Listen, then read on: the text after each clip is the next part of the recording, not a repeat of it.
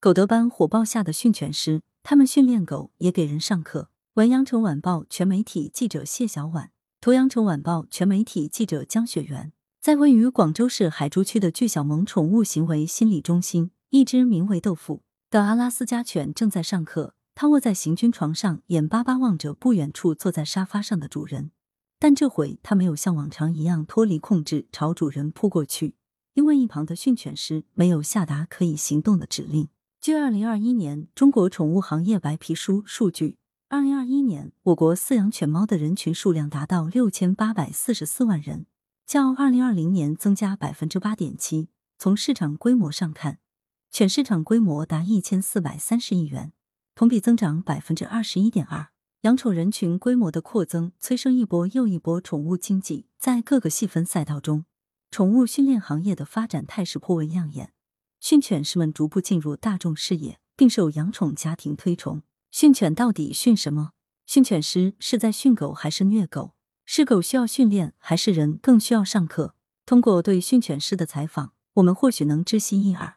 训犬师说：“对于狗本身的训练并非关键，我们做的不单是训练狗，更多的是在调节人宠之间的关系，既培养狗德，也不忘提醒人德。”在训犬师的帮助下，豆腐的主人苏先生发出指令，得到示意后，这只正在接受狗德教育的阿拉斯加犬才得以从卧了半天的行军床上下来。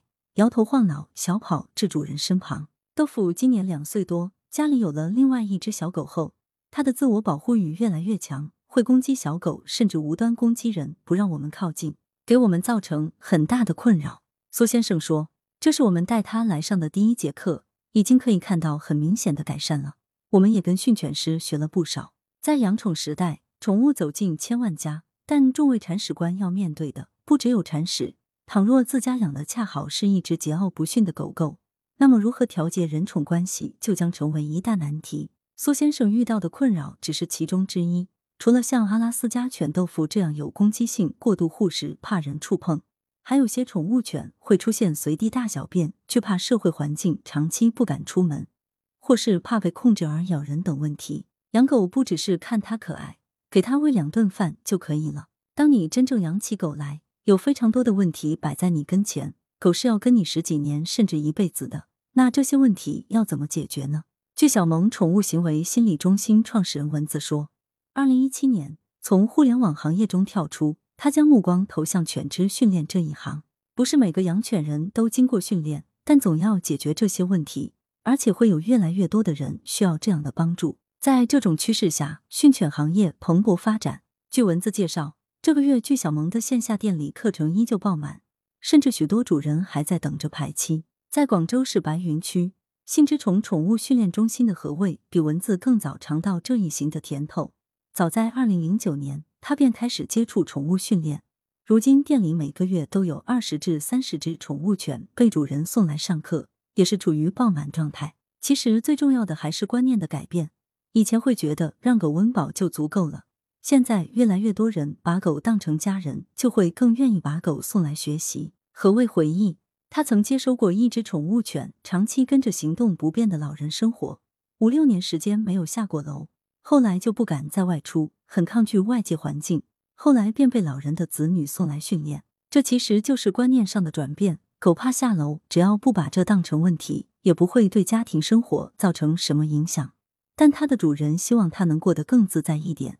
已经不是把它单纯当成供给娱乐的宠物在看待。何谓说，除了观念上的改变，在现代都市的拥挤楼盘间，养宠人将受到更多的限制。宠物犬无故长时间吠叫、随地大小便、自带攻击性等问题，严重影响着邻里关系。不少养宠人将自家狗送去上课，希望他们经过训犬师的调整，能拥有良好狗德。普罗大众对于一只好狗的标准，不外乎不能无故吠叫、对人龇牙、无攻击性，最好还能展现出微笑的友好神情，掌握几项装死、击掌等互动技能。但训犬师们似乎不大吃狗德这一套。我们不是马戏团教练，主要任务不是去教狗掌握娱乐互动动作，训犬师更多是纠正、调整狗的行为问题。文字解释道：“至于所谓的狗德，我不太认同这种说法。”狗是一种活在当下的动物，它有属于自身的行为。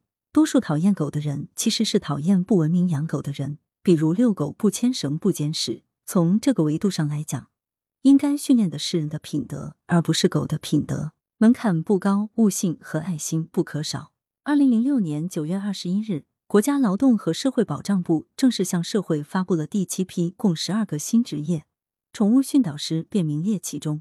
在宠物训导师国家职业标准中，依照不同等级，宠物训导师持有不同职业水平评价的证书。但二零一八年国家职业资格鉴定改革取消了宠物训导师的职业水平评价证书，不少训犬师都是中途改行、半路出家。何谓坦言，这一行的门槛并不高。二零零九年初入社会的何卫，在销售业、建筑业等多个行业辗转打工，机缘巧合下到一家宠物店当学徒，开始真正接触宠物训练。我师傅是香港回归前驻港英军的训犬师，我跟着他学，然后自己慢慢悟，学了三四年，又不断接收学术知识，不断沉淀，后面才敢自己开店。何谓介绍？但入行真的不难，一般人学个半年就能将基础掌握的七七八八，只是最终能不能突破合格线，成为一个优秀的训犬师，需要靠个人的悟性。而文字则是自学成才，爱好观察动物。自己也养宠物，熟悉习性，在不断的观摩国外训犬师培训视频，列表格分解过程，通过各种渠道学习。后来，我建立起了自己的知识体系，看到那些视频，我能真正懂得训犬师在训练狗的过程中用了哪些方法，为什么要用这些方法。文字说，成为一名合格的训犬师并不难，一是要了解狗，掌握狗的品种特性、身体健康状况等基础知识。二是要真的懂狗，这种懂是指真正理解狗的行为基础和心理状态。三是要掌握沟通技巧，不仅是与狗的沟通，还要做好与主人的沟通。本质上，这也属于针对人的服务行业。四是大多受访训犬师们都会提到的一点，也是普遍认同的最重要一点：要有爱心和责任心。没有这份爱心，是很难衍生出训犬师必备的其他素质，也很难坚持下去。何卫向记者展示了他手上大小不一的伤痕。刚起步的时候被狗咬时常事，有时候被咬的手麻了两三天才恢复正常。如果没有爱心的话，一方面难免生怨，不会对狗负责；另一方面也很难共情到主人，明白人宠之间真正需要解决的问题。入行的机缘不同，但很多训犬师选择这一行，除了前景不错，还在于工作对象的单纯。在他们眼中，狗是很好理解的生物，热情且真诚，跟狗打交道是件很开心的事情，没有复杂的机心。宠物犬在经过训练后回归家庭，人宠关系更加和谐，真正帮主人解决了问题，带来的成就感也不小。文字曾收到一则客户凌晨五点发来的信息，客户在信息中提到，经过训犬师的训练后，自家的宠物犬豆丁已改掉乱吠叫的毛病，但当天半夜豆丁突然反常狂吠。自己被吵醒，才知道楼下着火。豆丁的这一叫救了全家的命。看到这则信息，我们非常开心。这只狗狗能在训练后改掉毛病，正确通过吠叫发挥预警的天性，帮助一个家庭脱离危险。这是训犬师的职业意义所在，并非按照狗德模板训练出统一标准化的宠物犬，而是有针对性的分析不同困扰，通过对宠物犬的心理调整或行为纠正。真正帮助养宠家庭解决问题，甚至注意家庭关系的和谐。有时候其实不是狗有问题，而是家庭本身出现了矛盾。比如在某些养狗家庭中，有的成员喜欢狗，有的不喜欢。我们偶尔也要充当家庭关系调解员。文字打趣道：训犬理念不一，导致门派之争。记者观察到，目前市面上针对宠物犬的训练大致分为三个方向：一是对宠物犬的心理行为调整。比如，针对情绪不稳定、有攻击性犬只的训练；二是对宠物犬的行为纠正，比如暴冲、翻垃圾桶、随地大小便、乱吠等；三是趣味互动项目的培训，及众多养犬人亲爱的握手、击掌、按铃、装死等娱乐项目。随着采访的深入，记者察觉到，虽然训犬师们沿着这三个训练方向在追求同一结果导向，但在这过程中，不同训犬师秉持的训犬理念和训犬方式各有不同。由于国家目前没有统一的职业资质认证标准，很多训犬师所持职业证书来自于国内外不同的行业协会，接受的训练方法也各有不同。即使是在宠物行业发展到顶峰的国家，宠物训练这一行也没有统一标准，宠物说不了话，很难去界定到底谁对谁错。就像是各个武功流派，大家有一致认同的点，也有互相排斥的地方。文字解释道，就像在训犬师的角色定位上，何谓和文字的观念便不一致。何谓认为，在宠物训练中，训犬师像是宠物犬的第二主人，在训练中，我们暂时代替主人管理者的身份，替主人调节和狗之间的关系。何谓说？比如之前狗不愿意主人触碰，通过我们的训练调整它的心理和行为。使它恢复和主人的亲和感。他强调，宠物犬不是完成了所有课程的训练就可以一劳永逸，最终效果八成看训犬师的功力，还有两成则是需要回到家后，主人持续的与狗进行互动，做好后期维护，才能使训练成果稳定下来。与何谓不同的是，文字更倾向于自己是狗狗的行为纠正师、调整师，狗狗是跟你生活，不是跟我生活，因此他制定的课程训练。需要主人一同上课。宠物没法说话，它一切行动都是本能。只有人觉得被困扰到了，问题才会产生。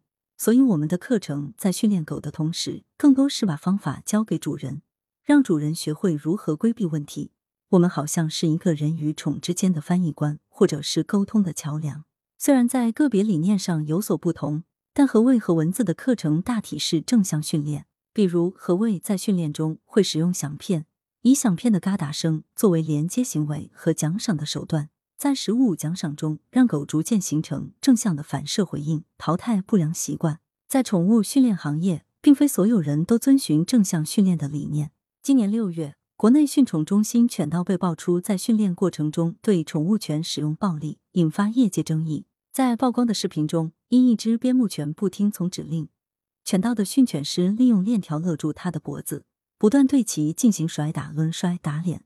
犬道称，这只边牧犬心理上有问题，有后天神经质咬人的毛病，虐狗。一说是为同行恶性竞争抹黑。在犬道的其他视频中，此类对宠物犬的暴力行为并不罕见。在业内，这种训练方式被称为压力型训练，业界对此众说纷纭。有人不屑，认为惩罚的程度已涉虐狗之嫌，但也有人表示理解。有网友留言：养宠物是以人为主。对于一些攻击性过强的狗，兽性难驯，已对人造成威胁，采用暴力的方式并不为过。将狗训练好，总好过狗被安乐死。宠物开不了口，国内也尚无明确的反虐待动物条例，如何在训练中界定惩罚和虐待，人无定论。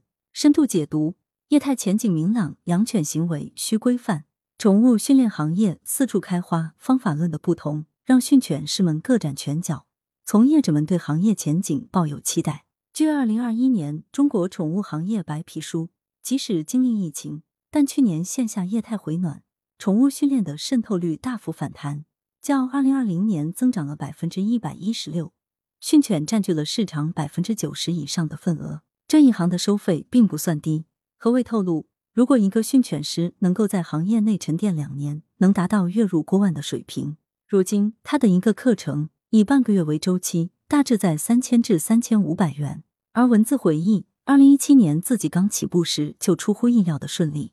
我们先从线上开始，起初定价就不低，一次上门一节课可能个把小时，就收费一千至三千元不等。这也是综合成本之后的考量，市场接受度很高。我们一次性解决问题，主人们也会觉得这钱花的值。养宠人士庄小姐也称，自己虽然不算高薪人群。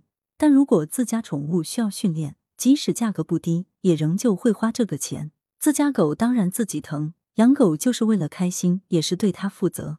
价格并未吓退众多消费者，养宠规模不断扩增，宠物需求一生再生，市场的火爆给不少训犬师喂了一颗定心丸。何为预感？接下来五年行业内将会迎来新的爆发期，观念的更迭说不定会给他带来更多的客人。以往的训练更多像是亡羊补牢。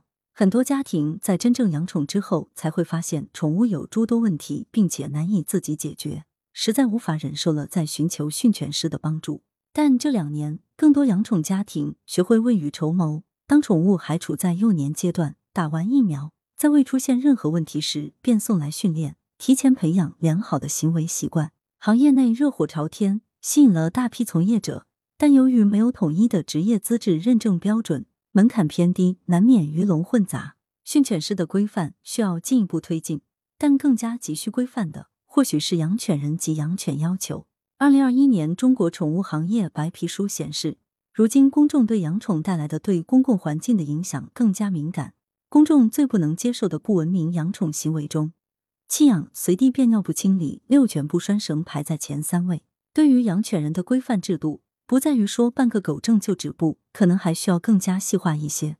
比如，对于遛狗不牵绳，该如何处罚，又如何执行？蚊子说，训犬很难有一个统一的标准，而且它毕竟是一个商业行为，商业行为的规范往往会比政策走得更慢。在他们看来，或许当社会管理对养犬人以及养犬行为有进一步的明确要求时，宠物训练市场才会逐渐细分出行业标准。即使训练方法论不同，训犬师们也能在基本的大方向上循着这条路，推动行业更健康发展。来源：羊城晚报羊城派，责编：张琪、江雪源，校对：黄晓慧。